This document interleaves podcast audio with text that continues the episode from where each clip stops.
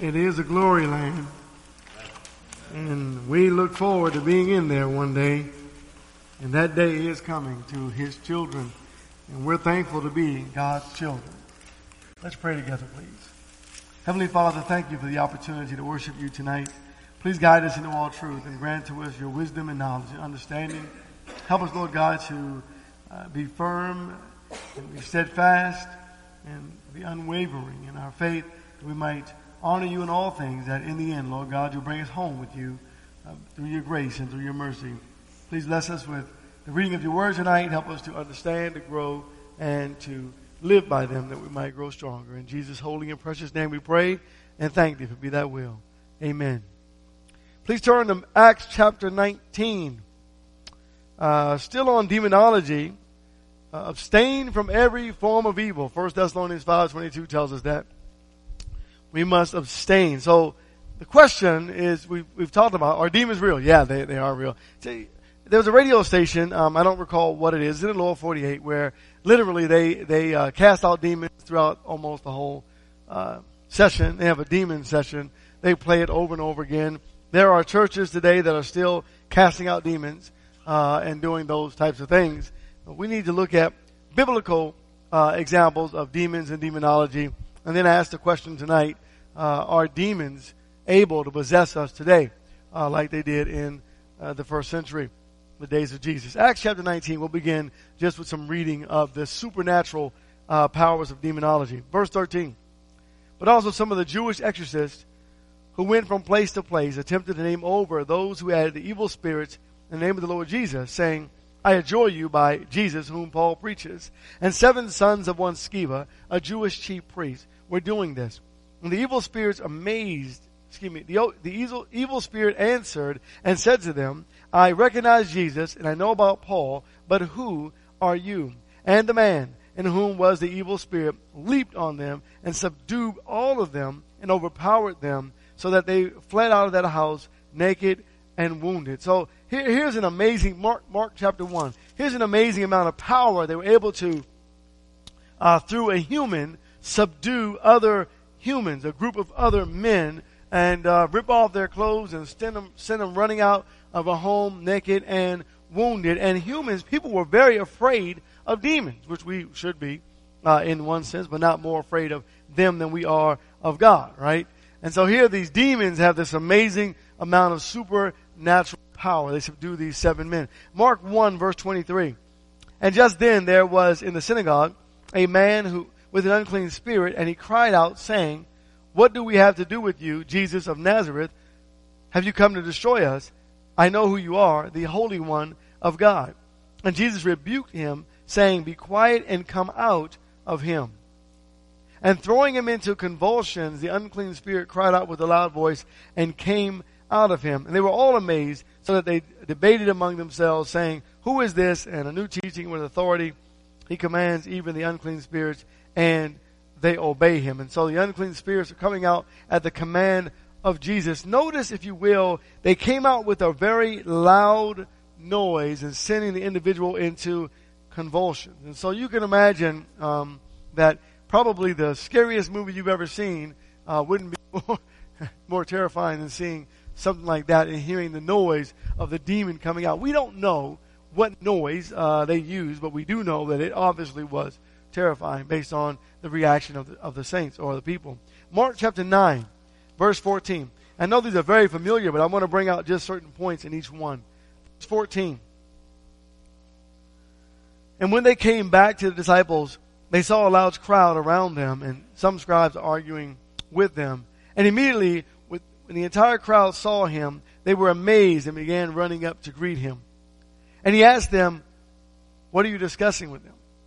And one of the crowd answered him, Teacher, I brought you my son, possessed with the spirit which makes him mute. And whenever it seizes him, it dashes him to the ground, and he foams at the mouth, and grinds his teeth, and stiffens out. And I told your disciples to cast it out, and they could not do it. And so here this this boy, this child is uh, is whether it be a boy or girl, but anyway, this child is being injured by this demon, and yet the apostles did not have the power or the authority to cast it out. Mark chapter 5, a very little lengthy in its reading, but uh, I want to read uh, this episode in Mark 5. This account, we're going to read also a bit of it uh, in uh, the book of Luke in just a moment. But verse 1. And they came to the other side of the sea into the country of the Gerasenes. And when he had come out of the boat, immediately a man from the tombs with an unclean spirit met him. And he had his dwelling among the tombs, and no one was able to bind him anymore, even with a chain. Because he had often been bound with shackles and chains, and the chains had been torn apart by him, and the shackles broken in pieces, and no one was strong enough to subdue him. And constantly, night and day, among the tombs and in the mountains, he was crying out and gnashing himself with stones. And seeing Jesus from a distance, he ran up and bowed down before him, and crying out with a loud voice, he said, What do I have to do with you, Jesus, Son of the Most High God? I implore you by God, do not torment me. For he had been saying to him, Come out of the man, you unclean spirit.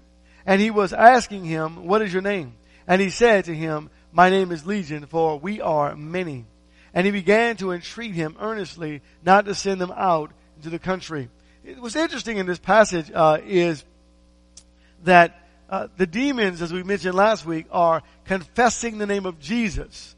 And uh, again, if you're studying with someone that is um, uh, an unbeliever, they are, are, you know, maybe agnostic or atheist, just study the demons, study demonology, show them. The demons confess the name of Jesus Christ. Uh, they don't believe in miracles, but they believe in demons for sure. Um, in verse 10, and he began to entreat him earnestly not to send them out into the country. Now, there was a, a big herd of swine feeding there on the mountain. And the demons entreated him, saying, Send us into the swine so that we may enter into them. And he gave them permission. And coming out, the unclean spirits into the swine, and the herd rushed down the steep bank into the sea, and about 2,000 of them, and they were drowned in the sea. 2,000 demons in one particular location is an absolute amazing number, right? It's kind of scary when you think about it, right? So in these days, remember that this demonology or demon possession is against human will. Turn to Luke chapter 8.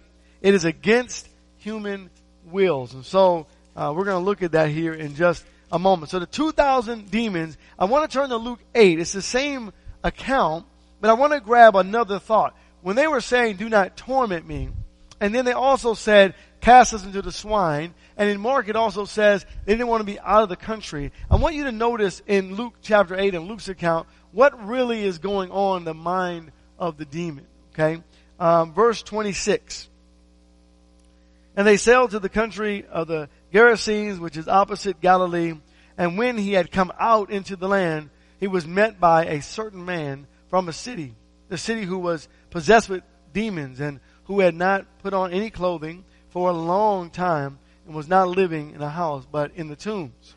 And seeing Jesus, he cried out and fell before him and said in a loud voice, What do I have to do with you, Jesus, Son of the Most High God? I beg you, do not torment me. Now here's a question. What if demonology uh, were true today? Would you not hear these demons that are being cast out? Instead of just making these loud sounds, would they not confess the name of Jesus? Because consistently through the scriptures, they're confessing the name of Jesus Christ or acknowledging the apostles or, or something to that sort, acknowledging God's, God's people. Um, so here the, he begs, do not torment me. Verse 29. For he had been commanding the unclean spirit to come out of the man, for it had seized him many times, and he was bound with chains and shackles and kept under guard, and yet he would burst his fetters and be driven by the demons into the desert.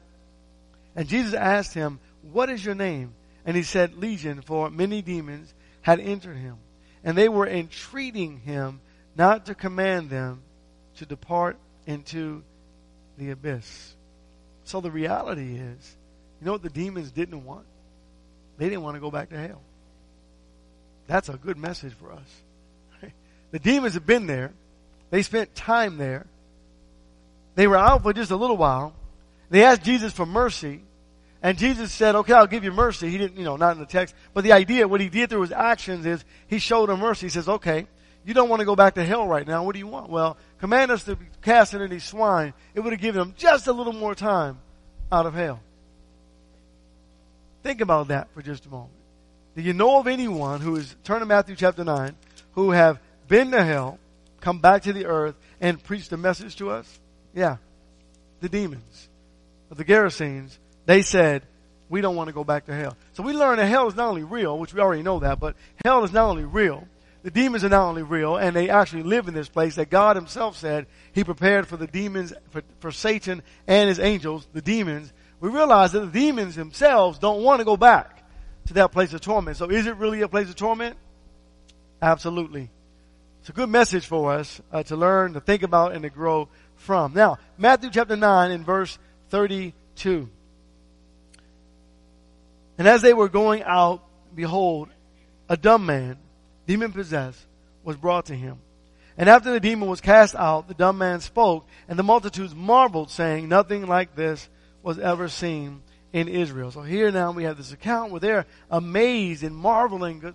Something amazing is going on. We've never seen this or something like this even in Israel. So these powers that Jesus possesses over the demons. Very important for us to know that, that God is in complete and total control always, right? Even over the demons, even over Satan, and even if we allow him to, even over our lives as well. And that's what we want, right? Acts chapter 8.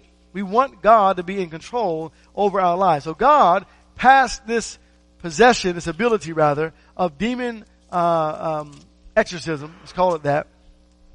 He passed it on to the apostles who later the apostles were able to pass the gift on to other people. So what's interesting about miraculous gifts is that Jesus could pass them on with full, full measure. The apostles who had the full measure were able to pass them on as the Holy Spirit directed, but those who received the gift from the apostles were not able to pass the gifts on to anyone else. So that's how we know the days of the miraculous eventually ceased because those, once the apostles were, were dead, and gone. Then when those who had the miracles passed on to them were dead and gone, all miracles ceased. That age was over, the age of the miraculous. Now, verse 4, Acts chapter 8. Therefore those who had been scattered went about preaching the word, and Philip went down to the city of Samaria and began proclaiming Christ to them. And the multitudes with one accord were giving attention to what was said by Philip, and they heard and saw the signs which he was performing. For in the case of many who had unclean spirits, they were coming out of them, shouting with a loud voice, and many who had been paralyzed and lame were healed, and there was much rejoicing in that city. So notice how much noise there is when we're talking about demons and demonology and coming out of people. It's never, it's not a quiet thing. It's something that is very public. It is, uh, very visible. Um, it is very painful. It looks like coming out of an individual, and uh, it's pretty paralyzing. It's pretty amazing. And so, you know, Hollywood has jumped on that bandwagon, and they've oh, we're going to show you these really scary movies. Question is, does demonology in the miraculous exist today? So let's look at Jesus' statement in Matthew 28 and verse 18. The answer, the the civil answer, you already know. The answer is well, no. Right. But but what makes what is the difference? What makes a difference in today in comparison to the days of Jesus Christ. Uh, verse 18. And Jesus came up and spoke to them saying, All authority has been given to me in heaven and on earth. Go therefore and make disciples of the nations, baptizing them in the name of the Father and of the Son and of the Holy Spirit, teaching them to observe all that I command you. And lo, I am with you always, even to the end of the age. So Jesus says, All authority has been given to me. Jesus also if you will, gave authority to the apostles and the disciples over all unclean spirits. Luke chapter 9, please, and, and verse 1. Luke 9 and verse 1. There the Bible says, very specifically, and he called the twelve together and he gave them power and authority over all the demons and to heal diseases. So today we are outside of the days of the miraculous. Right? As far as demonology is concerned, as far as those powers are concerned. We're beyond the days of the miraculous. The miraculous was the church in its infant stage. The church is no longer in its infant stage. Well after the first century, when all these folks died and passed on, all of demonology went away. In fact, historically, uh, if you go back and look at history, you'll find that someone back around, I think it was 186 um, AD or, or somewhere around there, tried to bring demon possession back. And then the idea of exorcism back. Well, here's the thing you know. Okay? Here's something we know. Let's turn to James 4 and verse 7. We know this. If there is going to be a demon that can possess a man or a woman beyond their desire and their power, there has to be someone with the power to exorcise that demon. We do not have anyone with the power to exorcise that demon, nor do demons have the power to possess our minds. Okay? We have all authority over demonology because we have all authority to make the decisions for ourselves. James 4 and verse 7, the Bible tells us very clearly, submit therefore to God, resist the devil, and he will flee. Not he, not as a possibility, but Satan has no choice other than to leave you when you choose to make him go. And that's just in temptation. That's not demon possession. We have all authority. Turn to Ephesians chapter 4, please. We have all authority over anything that is against our will. God has given us a free will and He's given us power over all things that might violate our free will. We can choose to maintain spirituality and wholeness, and we can choose to give it away. It's up to us. We can choose to invite it in. Listen to what Ephesians 4 says about, you know, going to bed angry. Verse 26. Be angry and yet do not sin. Do not let the sun go down on your anger and do not give the devil an opportunity. So the Bible is making it very clear. You're not to let Satan have an opportunity to get, to enter into your life. Right? Enter into your mindset. Philippians 4 verse 13, I can do all things through Christ who strengthens me, right? I, I have complete and total control. So there is no such thing as the miraculous demon possession today as you find in uh, Bible times in the days of Jesus. Look at what else Jesus said about miracles. Uh, Mark chapter 16. Mark 16. And we're not going to deal, we, you know, we'll spend time looking at miracles in one day and showing you all the biblical texts that prove that miraculous powers are gone today. Um, but I just want to look quickly, just briefly, at Mark 16, verse uh, 17. And these signs will accompany those who believe, have believed in my name. They will cast out demons. They will speak with new tongues. They will pick up serpents, and they, they drink any deadly poison. It shall not hurt them.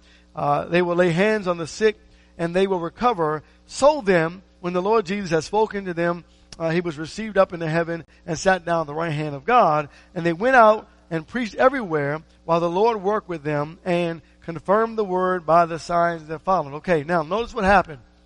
The word of God was being confirmed by the miracles.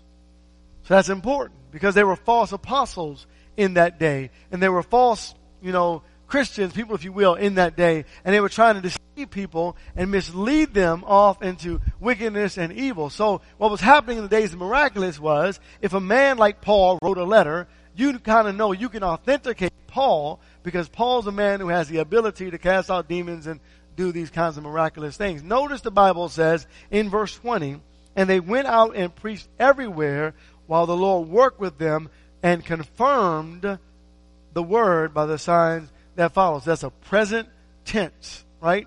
Now, jump all the way over to Hebrews for just a moment, uh, in chapter 2, and let's look at verses, uh, 1 through verse 3. For this reason, we must pay a much closer attention to what we've heard, lest we drift away from it. For if the word spoken through angels proved unalterable, and every transgression and disobedience received a just recompense, how shall we escape if we neglect so great a salvation after it was at the first spoken through the Lord, it was confirmed to us by those who heard. So the tense has changed, right? It was confirmed. So, on one hand, it's confirming it as they go along, and then by the time we get to the Hebrew writer in this particular era, it's already confirmed. So we don't need someone today to come with some miraculous power to prove to us that God's word is God's word. It's already confirmed. Um, let's turn over to um, Ephesians chapter 4. Would God ever leave us um, handicapped in that it says, Satan, you know, you, you have all power and all authority over that, that gentleman. He can't change even if he wants to. Well, absolutely not. I mean, that's biblical, biblically speaking, contextually, we know that that would never ever happen. Does God turn people over? Yes, but then they can choose to resist that evil and come back to the Lord. So what has God done? Verse 7, Ephesians 4 and verse 7. But to each one of us grace was given according to the measure of Christ's gift. Therefore it says he, uh, when he ascended on high, he led captive a host of captives and he gave gifts to men. Now this expression, he has ascended, uh, what does it mean except that he also had descended into the lower parts of the earth. So Jesus has led captives, right? That was us outside of Christ, who were captive by Satan, a host of captives. In other words, he's freed us from Satanism, from following in the world and living an ungodly life and living in our sins. He's freed us.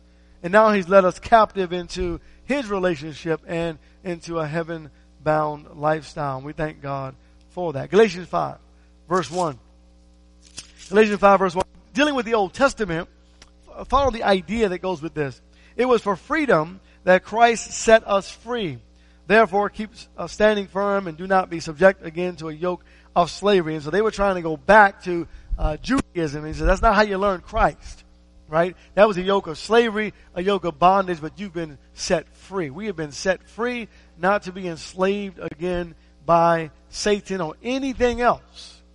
Romans chapter 8, verse uh, 31 when you start reading Romans 8, you realize Romans 8 is dealing with a lot of um, very deep, intense thoughts that a lot of Christians don't even like to hear. That, you know, uh, he's talking about that there's the law of Christ in verse 1, and then he continues on, he starts talking about living according to the Spirit versus living according to the flesh.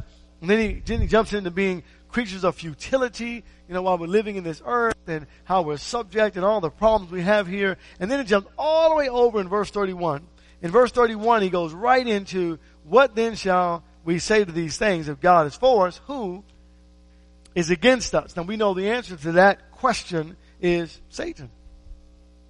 But Satan can't win. Satan is already defeated. Therefore, there's no one or nothing that is against us because everything else has been rendered powerless. In verse 32, he who did not spare his own son but delivered him up for us all, how will he not also with him freely give us all things? Who will bring a charge against God's elect?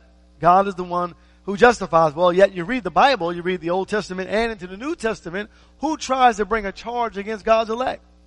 Satan and the demons. But who can do that? The Bible says no one, for God is he who judges. Verse 34, who is the one who condemns? Christ Jesus is he who died, yes. Rather, who was raised from the, the, who is at the right hand of God and who also intercedes for us, who shall separate us from the love of Christ? Shall tribulation or distress or persecution or famine or nakedness or peril or sword, just as it is written, for thy sakes we are being put to death all day long. We were considered as sheep to be slaughtered. But in all these things we overwhelmingly conquer through him who loved us. For I am convinced that neither death nor life, nor angels, nor principalities, nor things present, nor things to come, nor powers. Now I need you to get this. It says principalities. Now Ephesians 6 says, it talks about principalities, and it's talking about the heavenly beings, the heavenly host. So he makes it very clear to us in verse 37 that we are the conquerors and there's nothing that can overpower us, nor is there anything that can separate us, not even the principalities. They do not have the power over us. Verse 37, but in all these things we overwhelmingly conquer through him who loved us. For I am convinced that neither death nor life nor angels, nor principalities, nor things present, nor things to come, nor powers, nor height, nor depth, nor any other created thing shall be able to separate us from the love of God which is in Christ Jesus our Lord. And so the only separation that comes is if we ourselves walk away from God. But that is not because Satan has the power. Here's what's scary. It's not Satan. It's my choice. That's what makes demonology terrifying today. Not, not the, not the demon possession. I mean, that, that's scary. And that, you see that and you look at that. I mean, I would, I, I would not be a, good exorcist because I'd probably run. I mean, I, you know, I'd be terrified of those demons. But what's scary is, in reality, as often as we've tried to do it, we can't blame Satan anymore. It's me. I make my own choices. I make my own decisions. I choose what's best for me. I choose what I want. I choose how much I'll tolerate God. I choose how much I'll let God into my life. I choose everything for my life, and Satan has nothing to do with it. Scary. See, the principle and the, the generic, if you will, ideas of evil are ever before us in the sense that it's, it's already here. It's already on the earth. In fact, you can Google it nowadays, right? Whatever you want to know about today, unfortunately, you can Google it and probably find it on, on your, your device. It's present. It's already here. Satan already has figured out, but at this point in time, he doesn't have to possess people with demons. He doesn't have the authority, but even if he did, he doesn't have to. We'll research it ourselves. Stay away from evil, the Bible says, right? Watch out for that. So, 1 Corinthians chapter 13, one of the most powerful chapters in, in the entire Bible. It's, it's the chapter that gives us the strength to implore in our minds, you know, that driving force. What is the driving force of good? What is the strength of good? What is the power of good? What is the power that we possess? And the power that we possess, brethren, is in 1 Corinthians chapter 13, verse 13. But now abideth faith, hope, and love. These three, three, but the greatest of these is love. The driving force is this faith.